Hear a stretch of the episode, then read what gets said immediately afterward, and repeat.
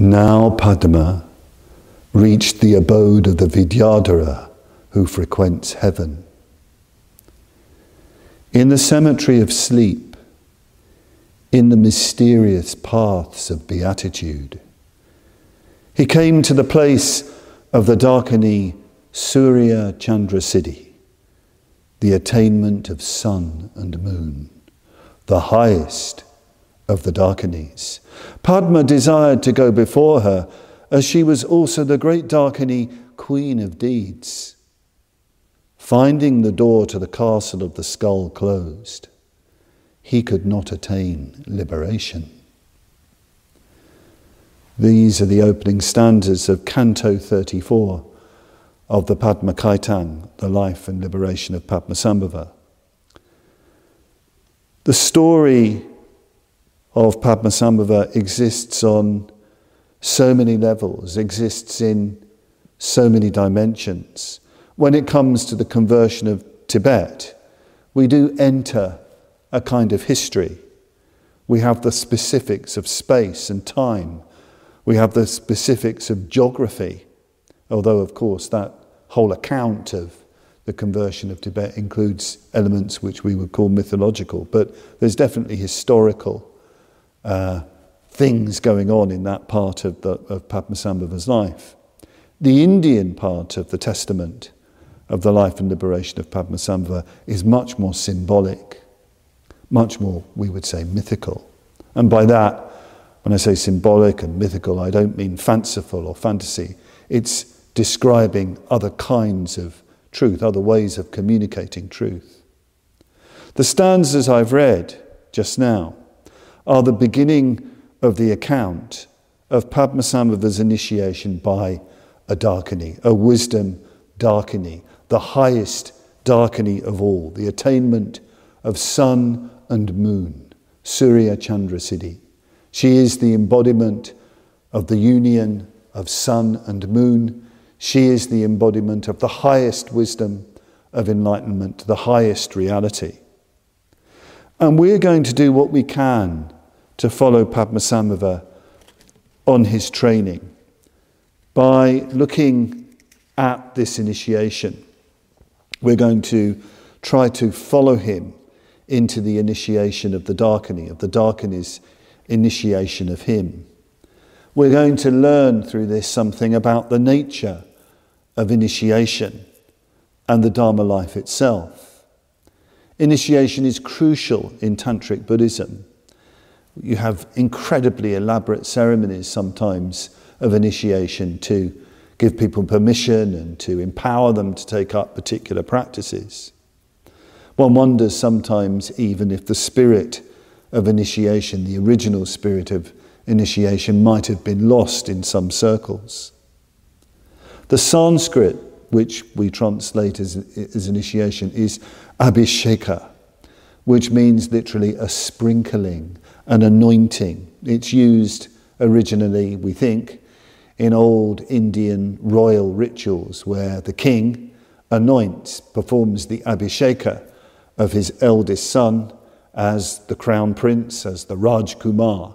He anoints him as the next king while he's still alive. So there's a proper passing on of the royal line. Uh, in the Buddhist tradition, you're, you as a bodhisattva are anointed to take up particular tantric practices. strictly speaking, abhisheka only really happens when you're in, on a high bodhisattva level. Bhante, when he was talking to his friends, his Tibetan friends in India, he asked them what initiation meant. And they said, You're made like a king. You're made like a king because you're consecrated to meditate on a particular Buddha or Bodhisattva, that is making you like a king. Interestingly enough, we even find in the old Pali texts an account where an old man who goes to see the Buddha just has a communication with him, talking about actually old age. And he leaves the Buddha and says, I feel I've been anointed with the deathless. I've been anointed with the Amrita, the deathless nectar. So the Buddha's communication is an anointing. And I think that gives us a tremendous clue to what initiation might really be. It describes, really, a profound communication. Initiation also happens in vision, in dreams, in profound meditation, in encounters with Buddhas and Bodhisattvas. The text that we have from the life and liberation of Padmasambhava, the account of Padmasambhava's initiation by the Dakini, is written in highly symbolic language. There is a flavour of what's called Sandhya Bhasa, the twilight language, uh, which a lot of Indian tantric literature is written in, a language which seems to have different meanings. It seems to fall between different realms, if you like, uh, like twilight. In twilight, nothing uh, is what it seems, it's suggestive of something else. So, in the same way, the Sandhyabhasa, the twilight language, is indicating all sorts of other dimensions in its words. You often get, in reading these kinds of texts, an outer interpretation, an inner interpretation, a secret in interpretation, and a most secret interpretation. The inner interpretations are only for those with direct tasting. So, inevitably, our exploration is going to be an outer exploration. Symbolic language is very important because it refuses to conform to one particular conceptual interpretation. Therefore, it preserves the mystery of direct tasting. So, in the cemetery of sleep, in the mysterious paths of beatitude, so the cemetery, the cremation ground, the cremation ground of sleep. What does the cremation ground of sleep mean? Does it mean this is happening in a dream? Or is sleep here the symbol of ignorance, that in the ignorance of the world, this vision opens up? Or is it that in sleep there is a tremendous opening up? We know that dream is such an important part of our lives, and it's an important part of our Dharma life. We can have tremendous visionary experiences, even profound meditations in dream. Other translations say that this cemetery is not called the cemetery of sleep, but the sandalwood garden. There's a sandalwood garden existing in a cemetery. It could be that the realm of the, the realm of death, wheel of life, it looks pleasant, but really it's a cemetery. Sometimes the cemetery is called the cemetery of secret play. So we're in the realm of secret play. So we need to take our pick, as it were, on the meanings. Where are we? Where have we gone? We're on the mysterious paths of beatitude, the mysterious pathways of blessings, a world of profound interiority, and we are prepared to take these pathways. This is the place of the Dakini Surya Chandra Siddhi, the attainment of sun and moon, the attainment of the union of solar and lunar energies, the attainment of the union of bliss, emptiness, emptiness, skillful means, wisdom and compassion, masculine and feminine in the highest sense, and therefore she is the highest of Dakinis, the wisdom Dakini. She's not a worldly Dakini. She is the embodiment of the highest siddhi, the union of bliss emptiness, the union of emptiness and compassionate, skillful means. That's the highest siddhi, Buddhahood itself. Padma desired to go before her as she was also the great Dakini queen of deeds. He, decide, he desired to go before her.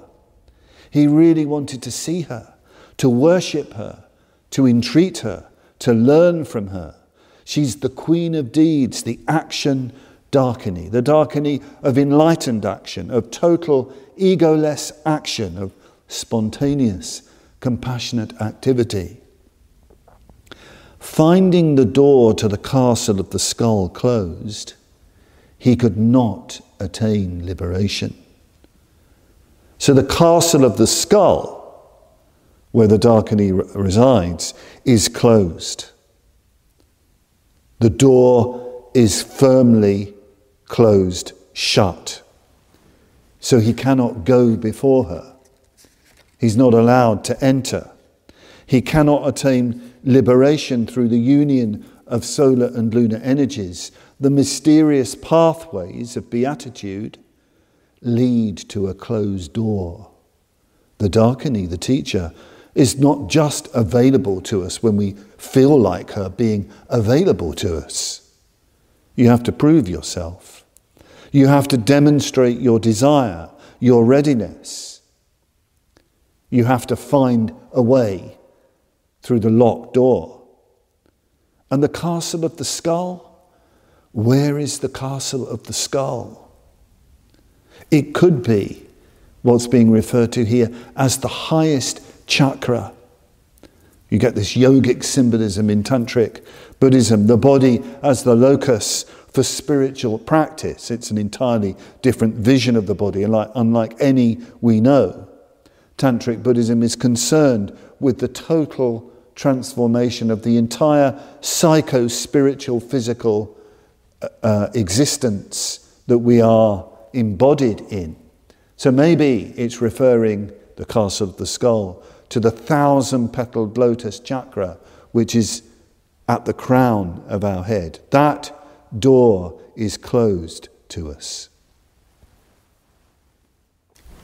So, if you're enjoying, appreciating, benefiting from this series of short talks by Padmavajra on the life and liberation of Padmasambhava, him channeling these lightning flashes from the blue beyond, then please do consider making a donation to Padmaloka.